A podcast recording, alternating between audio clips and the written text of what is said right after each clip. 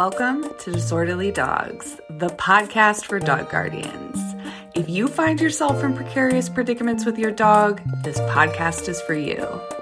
I'm a certified professional dog trainer and I take my 10 years of training experience and I share easy to implement dog training advice with an emphasis on kindness and compassion. Welcome. I'm so excited to share more. Hello, everyone. Welcome back to another episode of Disorderly Dogs, the podcast. I am so delighted to have you with me today. So, in today's episode, I am going to talk about a listener suggested topic. So, shout out to Alessandra, who um, requested an episode. So let me tell you um, what she wanted to hear about. Uh, working with international hereditary free roaming dog rescues. There's a lot of dialogue in the training community about this topic, essentially being quite anti this type of rescue, but not a lot, if anything, focused on how you meet this type of dog's needs if this is the route you have gone with the rescue. This is there is a huge number of this type of dog where I live, and I think more practical advice would be more useful to folks in this situation. Amazing! This is so good. Okay, so this is something that I think that there's a lot of language around the dogs, wild dogs, free roaming dogs. Um, and I think that that's for good reason. So there is a book. Um, it is called "What Is a Dog." It is um, really, really informative. Um, it was really enlightening for me about what, obviously, what a dog is, but basically how our perception, especially in the US, about what dogs are is, is basically we we think domesticated dogs, dog breeds, humans being a huge part of the influence in the gene the gene pool and the breeding and all of that. But I think that we all forget, well, I shouldn't say we all. I think that in the US it's easy to forget that there is actually a really large percentage of the dog population that is actually not domesticated at all. They are not, they don't descend from the dog breeds that we know. They actually are just basically their, their own breed, right? Wild dogs, free roaming dogs. And I think that that is an, an awesome read. I definitely suggest you all read it because I think it will be really, really enlightening. But I love this topic so much, so I want to kind of dive into it. So I do want to, um, I do want to just give a little caveat that this is just my personal experience with working, um, working with dogs who, um, are, are rescued. Typically, they are imported from internationally. So, um, I've worked with dogs who came from Iran. I've worked with dogs who came from Afghanistan. I worked with dogs who were imported from Thailand. I worked with dogs who were imported from Japan. So these dogs that are typically imported, they typically do not have a very big percentage of the domesticated gene pool that we know. And that can present a lot of challenges. So I think that the ethical debate about importing these dogs I think it's wise to have that conversation. But Alessandra, I really love that you bring this up because I think it's a really good point, right? Because we can talk all day and all night about our personal ethics and what we think is actually going to work here. But that, that negates the fact that a lot of these dogs are already here and a lot of people are already living with them. So like, okay, cool. You think we shouldn't do it? Well, I already did. The dog is here. so I, I'm not sure that um, I, I have an opinion one way or the other, um, just because I don't have to have an opinion about everything, do I? You guys, I really don't have to have an opinion about everything. So my my intent with this podcast episode today is really just to to give you beautiful people who are listening who maybe have already rescued a dog who falls under this category. And I, I want to just tell you a little bit more about what I observe and what um, I've empowered my clients to do with their dogs to get a little bit more success. So, when it comes to dogs who basically were wild or free roaming, it's going to be a major culture shock for that dog to come and live with you, especially if you're in a city in an apartment living situation. So it's not that your home can't be a good home for them, but your home is very far from what they know and what they're comfortable in. So it's very likely that the adjustment period is going to take a lot longer. It's going to take a lot longer for your dog to be comfortable doing normal things that a domesticated dog who had early socialization probably could really easily do. So for those of you who maybe are considering rescuing a dog who is imported, they're coming from another country, it's likely that they were free roaming before, you need to adjust your expectations right from the get because this is not like a, a well mannered golden retriever who's just going to do everything you want them to do and blend in really easily to your life. This is a dog who you are going to have to share, show a lot of compassion and patience with. And that's just part of it. Okay. That's just part of it. And you know what? I have worked with some kick ass dog guardians who, you know what? They stepped up for these dogs that they brought into their lives. And I have a ton of respect for people who do that. But if you're considering it and you haven't rescued a dog yet, please just adjust your expectations. So, one of the major themes that I see in these dogs who are imported and they are coming from presumably free roaming populations of dogs, one of those things is a very high prey drive. Very high. They are skilled at catching and killing animals, and it is a big focus for them when they are somewhere where there are animals. I typically um, see it with small animals, so squirrels, rabbits, cats. Um, that's something that is not going to go away. Okay. That's hardwired. That's who they are. So you are going to be much better served to use appropriate outlets for that prey drive instead of feeling like you need to get rid of it because you're not going to. That's impossible. You're not going to be able to get rid of the prey drive. You're just going to have to work with it. So I worked with a lovely, a lovely dog who was imported from Taiwan and he had a very high squirrel prey drive and they were living in a city setting. They were living in Denver and this dog was like lunging towards every squirrel and it was getting a little overwhelming for the dog guardian. So what we worked on is the Premack principle. If you haven't listened to the Eat Your Vegetables of Dog Training episode of Disorderly Dogs, listen to that because I go into a lot more depth and detail about that.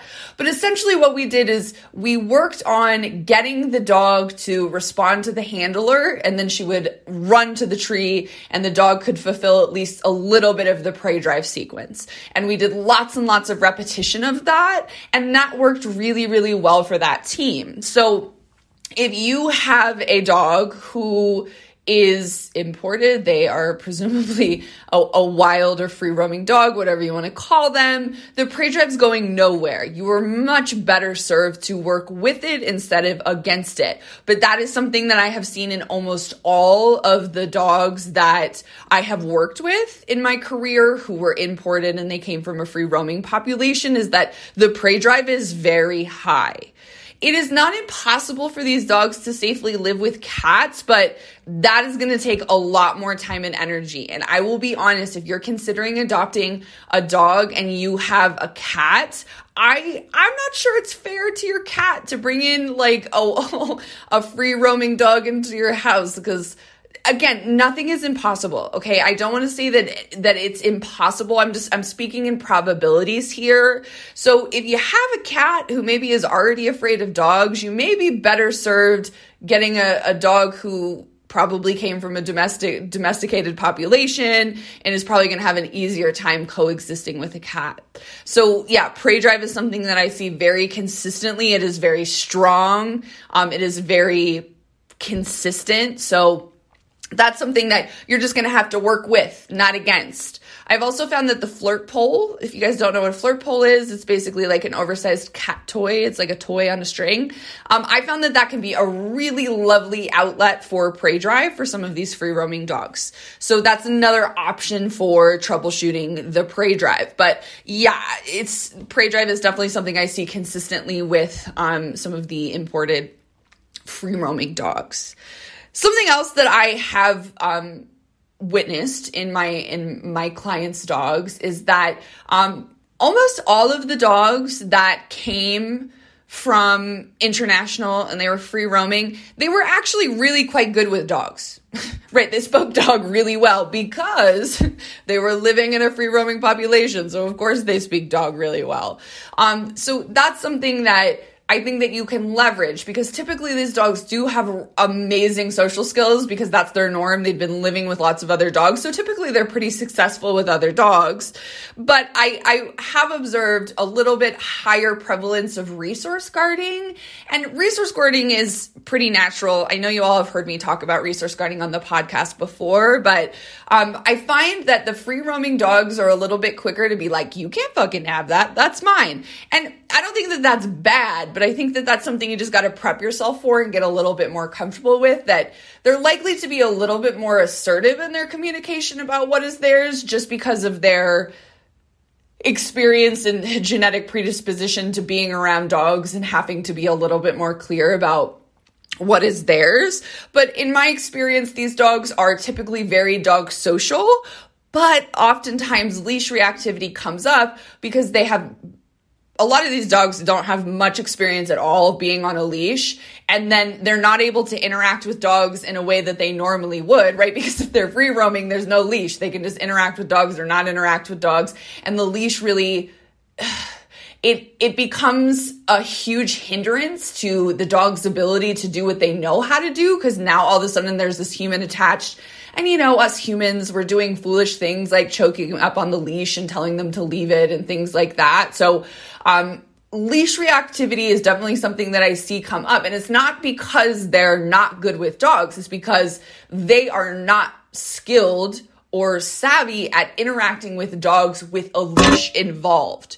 So that is something that you are going to have to be patient with and work on. Um, the reactivity free mini course has a lot of really great tips that you can implement right away. And I have found by um, you know, just creating a little bit of space, doing some look at that games. Usually the leash reactivity is pretty easily resolved. Um, but it, it, obviously, every dog is an individual. But in my experience with some of the free roaming dogs that struggled with leash reactivity, it, it usually was pretty quickly resolved by just doing a few management and reactivity training strategies. But these dogs need more opportunities to be around dogs because that's what they're good at. That's their norm. So it's really important that if you are importing a dog, if you already have an imported dog, that we're finding safe outlets for these dogs to um, have dog friends, be social. That does not mean the dog park by any means, but that does mean that you are going to have to work a little bit harder on your dog's social circle because they're probably going to be the most comfortable with other dogs because they're their own species and that's what they know and that's what they're savvy at. So, Something else that I have witnessed a lot in my experience with um, imported free roaming dogs is that they are typically pretty uncomfortable inside. just because presumably they were living outside. They were free roaming. They could go where they wanted. They weren't sleeping inside.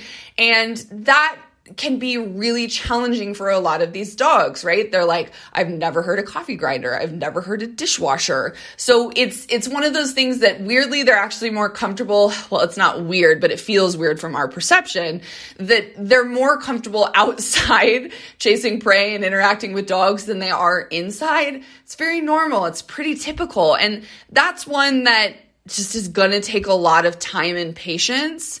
Um, if you have the luxury of having an outdoor space that your dog can be in safely, I think that the the imported free roaming dogs need more outside time more than the average dog does.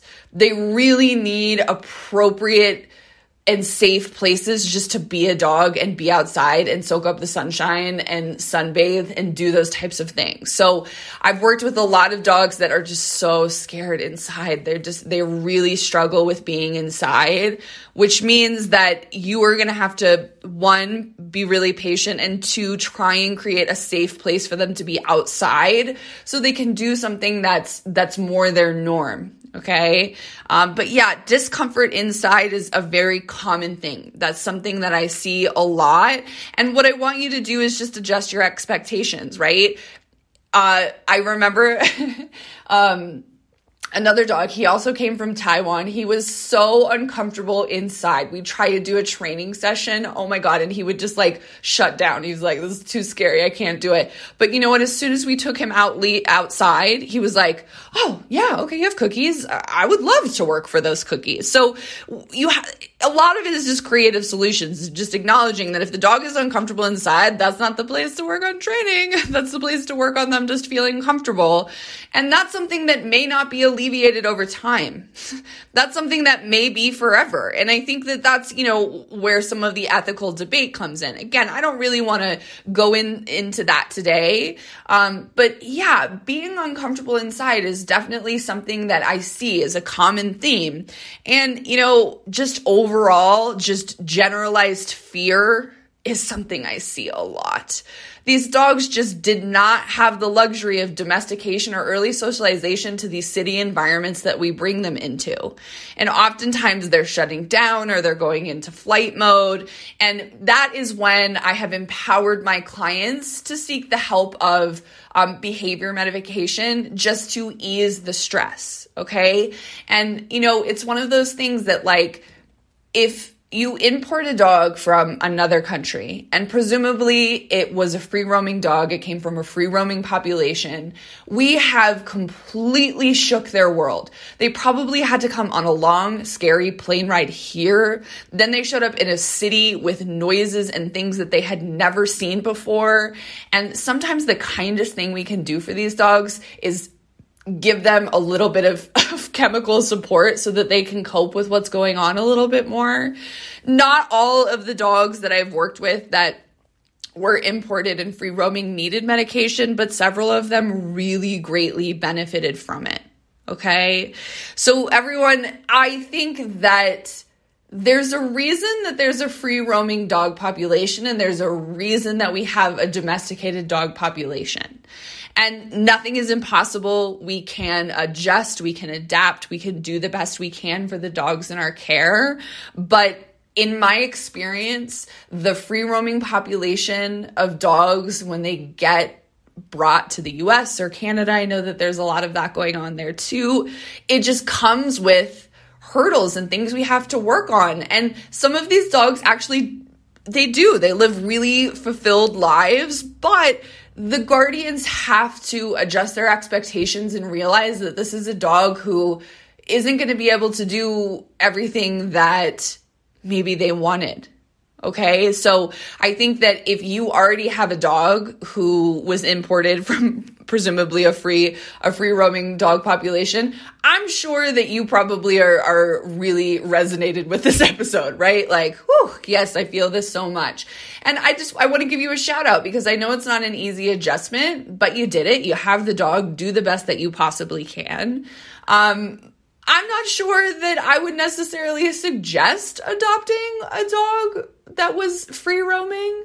But again, y'all, I don't know everything, okay? And I don't think that anything is impossible. So you do you, but above all else, if you import a dog and you choose to use pain in the name of training, that's when I, I think it becomes unethical. But my guess is that none of you do that because you're here and you're listening to me today. So, um, a lot of these dogs are going to come with high prey drive. A lot of these dogs are going to come with built in social skills. A lot of these dogs are probably going to be uncomfortable inside. And a lot of these dogs are going to have a lot of fears to things that may never be alleviated. And we might have to support them with medication.